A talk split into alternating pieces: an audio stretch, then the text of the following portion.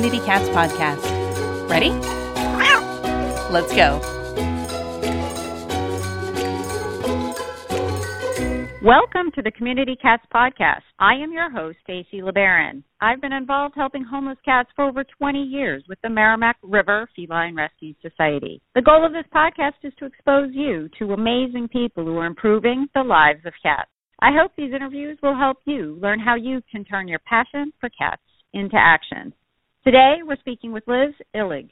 Liz is the owner of a small business called Puff and Fluff in Phoenix, Arizona. She's also a consultant for other local business owners in the valley. Ever since she was little, she's had a very strong passion for animals and their parents. Besides being a business owner, she's also a member of the board of directors for Gabriel's Angels, a local nonprofit that helps at-risk children through the use of therapy pets.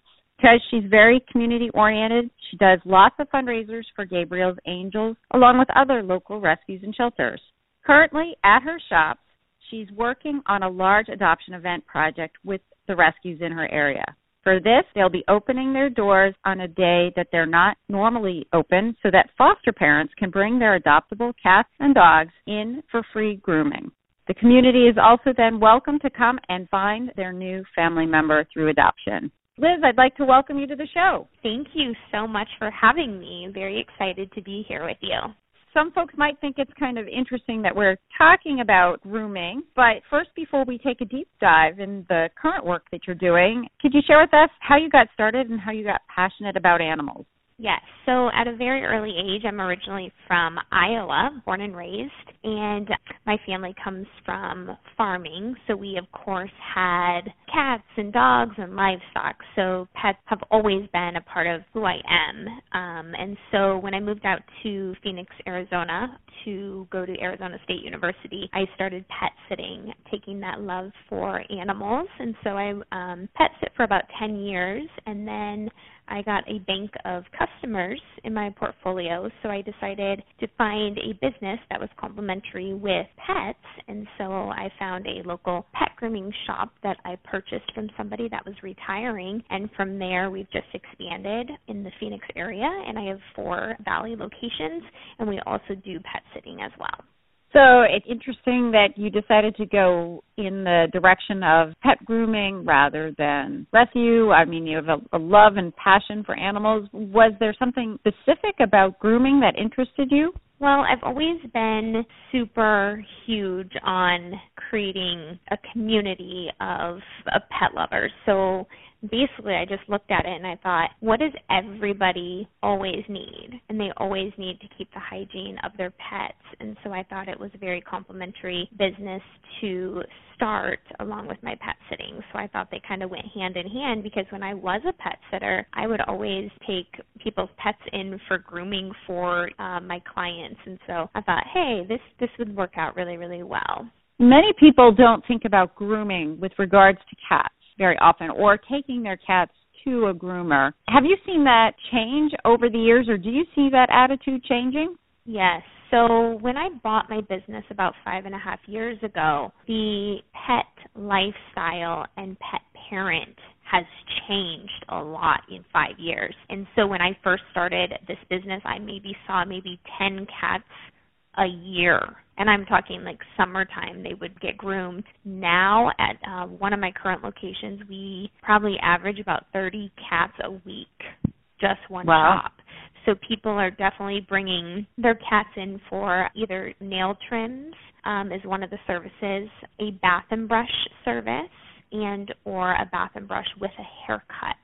And so we see a lot of elderly cats just because they're not able to groom themselves as well as when they age. And so we've definitely seen a wide range of elderly cats that just aren't able to cleanse themselves the way like they used to.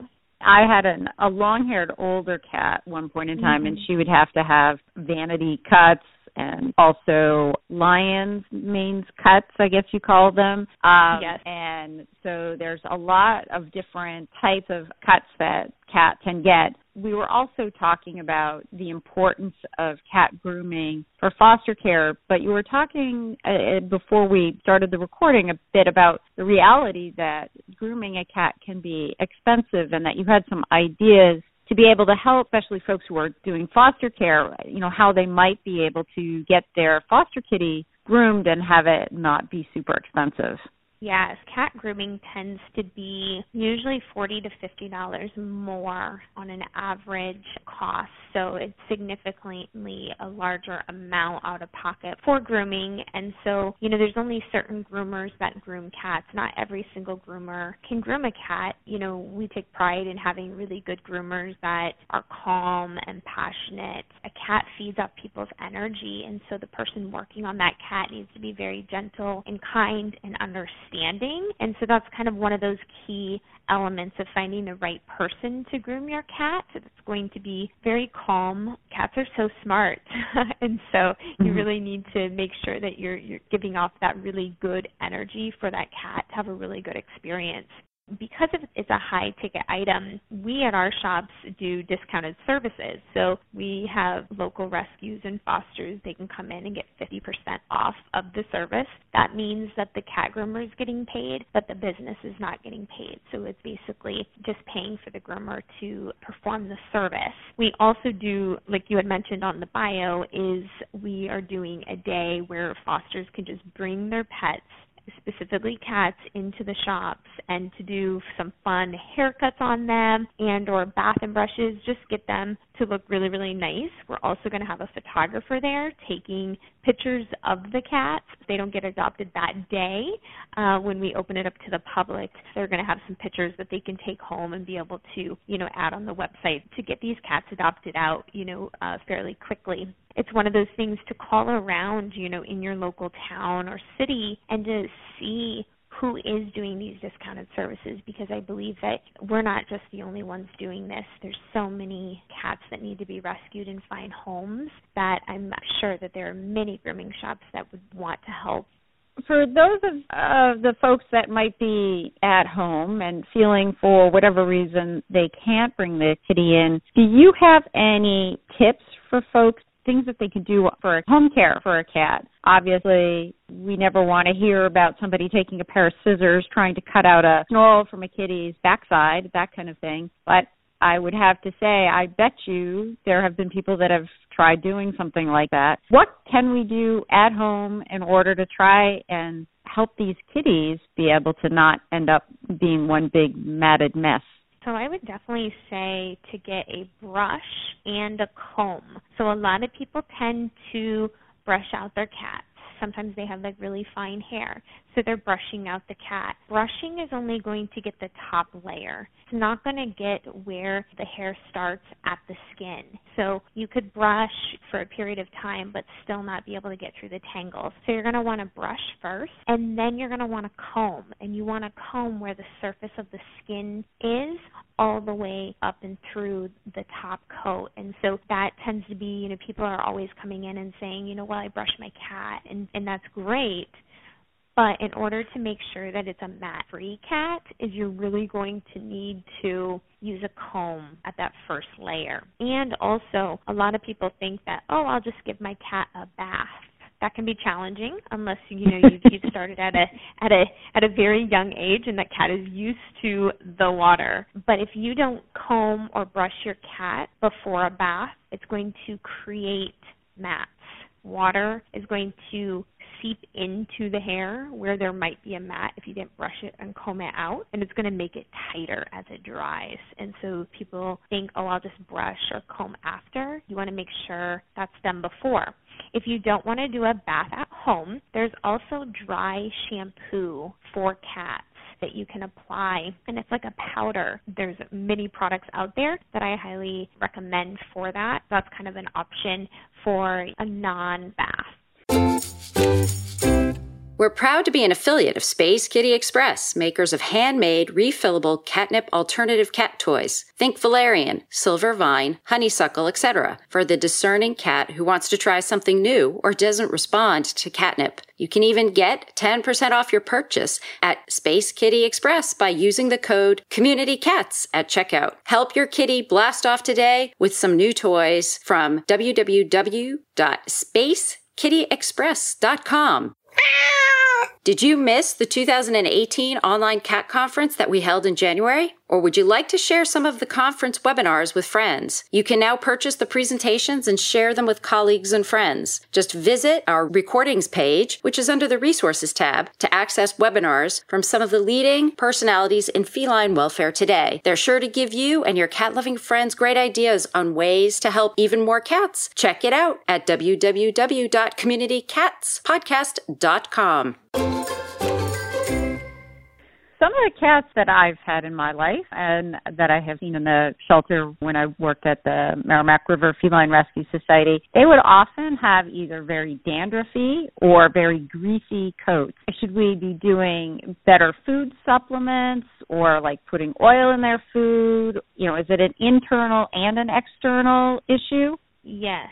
One thing that tends to help irritated skin like that is coconut oil. And so you can apply that, you know, on their food. And most animals do like the taste of the coconut oil, but that would definitely be something they would want to just check out to make sure that the vet recommends that. But we do tend to recommend that with vet supervision. And that will help even out the fur and the skin texture and that kind of thing. Yeah. Coconut oil is now seems to be one of those items that fixes a lot of things. Makes everybody feel good. And so if the cat doesn't like it, you can put it on your own skin and it'll make you feel better and stress-free. Yes. Trending coconut oil.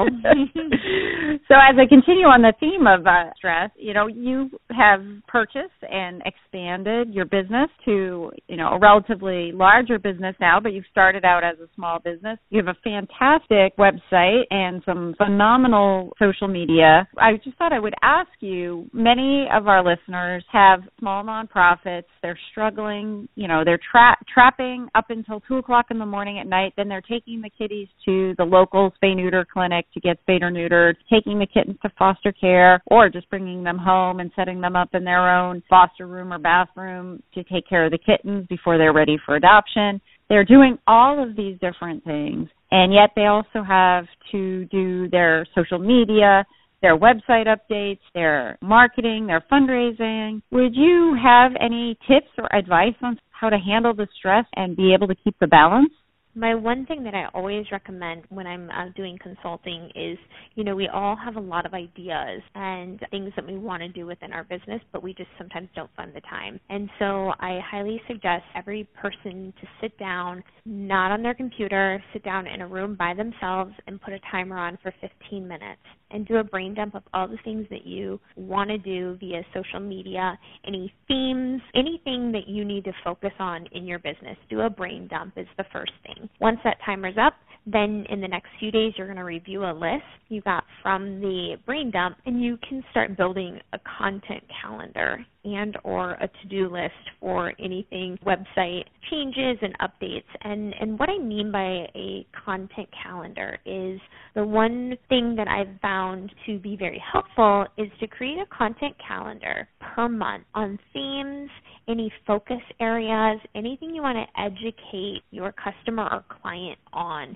and take that time and you can build out a whole content calendar year. And so you kind of then maybe in 3 months, maybe you don't have time right now to do your website, but maybe in 3 months. And so build out an Excel sheet of here's the focus areas, here's national holidays that we can talk about. There's so many things, here's educational posts that we're going to talk about, and move through that so it's not so overwhelming, because I think that our to-do list just becomes so crazy and we have these really good ideas, but we never sit down to actually focus on those ideas. And so I just think it's really important to constantly have brain dumps, timed ones, that you can make sure that you're getting the things that you think about on paper. Yeah, I think that's an excellent idea, you know, as long as you're committing to be able to come back. But even if you don't come back to it, there is value in doing that because you get it out of your head, and so you actually end up opening up more space in your head for clarity for what it is you're doing right at that moment.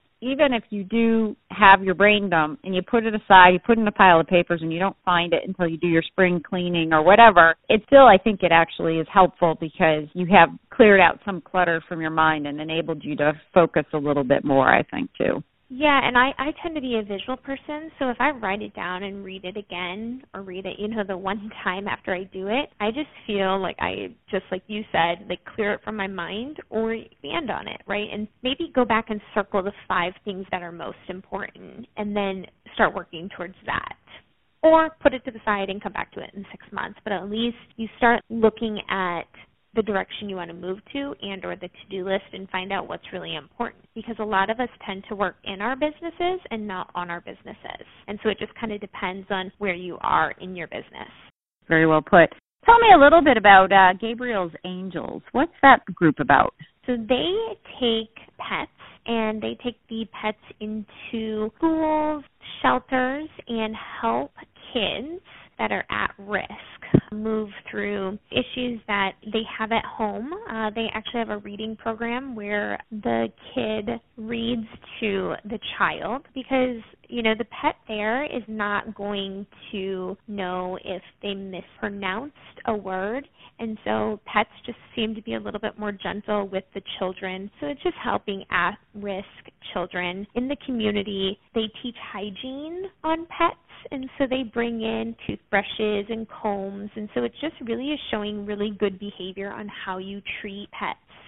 How do they connect the children with the therapy pets? Do they meet at a community center or yes. Is there a specific location? Yes, so there's schools.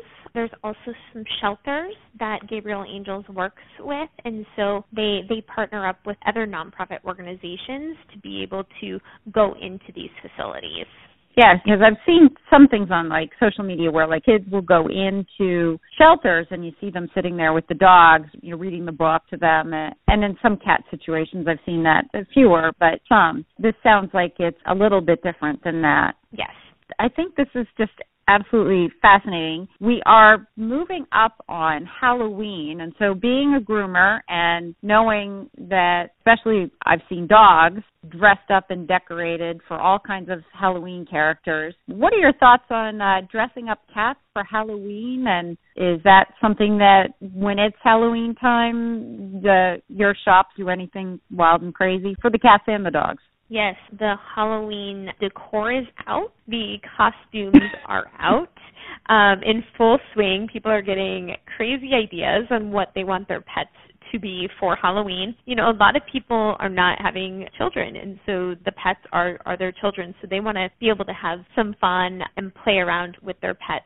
So we definitely have costumes for sale. I always say with costumes, you can give it a go, but if your pet is uncomfortable, it's not something that you want to keep on your pet for a period of time. It just depends on what their comfort level is. And so I always say don't struggle with your pet if they don't want to wear a costume.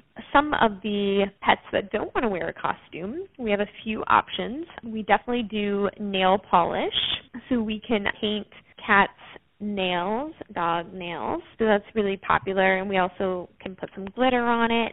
There was something on social media a few weeks back about this girl went and got her nails done, and then she got her cat nails done, and they did the same color. So oh my goodness. They kind of got creative. They both got manicures, and the manicures were the same color. So that was a trending post recently. We also do pet safe hair coloring. So we've been doing it for about 2 years. So somebody might just get the cat's tail spray painted just to have some fun. It is pet safe.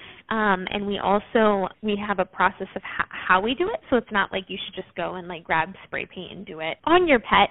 We actually have a process that, you know, we allow the dry time so that when the cat's on your sofa, it's not going to bleed onto your sofa. So people tend to do it at home and have a little mess there. So I always say read the instructions to make sure, you know, if you are doing it at home, that it's being applied appropriately and being careful with that. So those tend to be the 3 items where people are buying things for their pets and or services. And the coloring is permanent? It has to grow out, like with people hair? It will come out with a bath. Okay. So you would have to bring it back in for a bath, or it'll eventually just kind of fade away. Are most of your cat clients purebred cats, or do you see a lot of mixed breeds? Mixed breeds, yeah. We're seeing a lot of mixed breeds. In Arizona, we have a lot of feral cats, and so we have a lot of organizations that are trying to make sure that they're getting spayed and neutered. We support many rescues and organizations that just help get pets spay and neuter, and that's literally what the nonprofit is, just supporting them. So we always go to their yearly event to just make sure that, you know, we are being able to provide something to help the issue that we have here in Arizona. Liz, if folks are interested in finding out more about the work that you do and about your business, how would they find you? You can connect with us. We are going to be at Puff, P-U-F-F, and A-N-D, Fluff, F-L-U-F-F, Spa, S-P-A. You can find us on Instagram and or Facebook. Is there anything else you'd like to share with our listeners today? I would just encourage you to reach out to local grooming shops to see what kind of discounts, see what kind of promotions that they're offering, so that if you do have a cat that's in need of grooming, that you get it taken care of, and hopefully that somebody's willing to work with you on price, because, you know, as hygiene is very important to us within our business, and we want to make sure that the services is being taken care of, but at a reasonable price. Well, Liz, I want to thank you so much for agreeing to be a guest on my show, and I hope we'll have you on again in the future. Thank you so much for having me. Thank you for listening to Community Cats Podcast. I would really appreciate it if you would go to iTunes, leave a review of the show. It will help spread the word to help more community cats.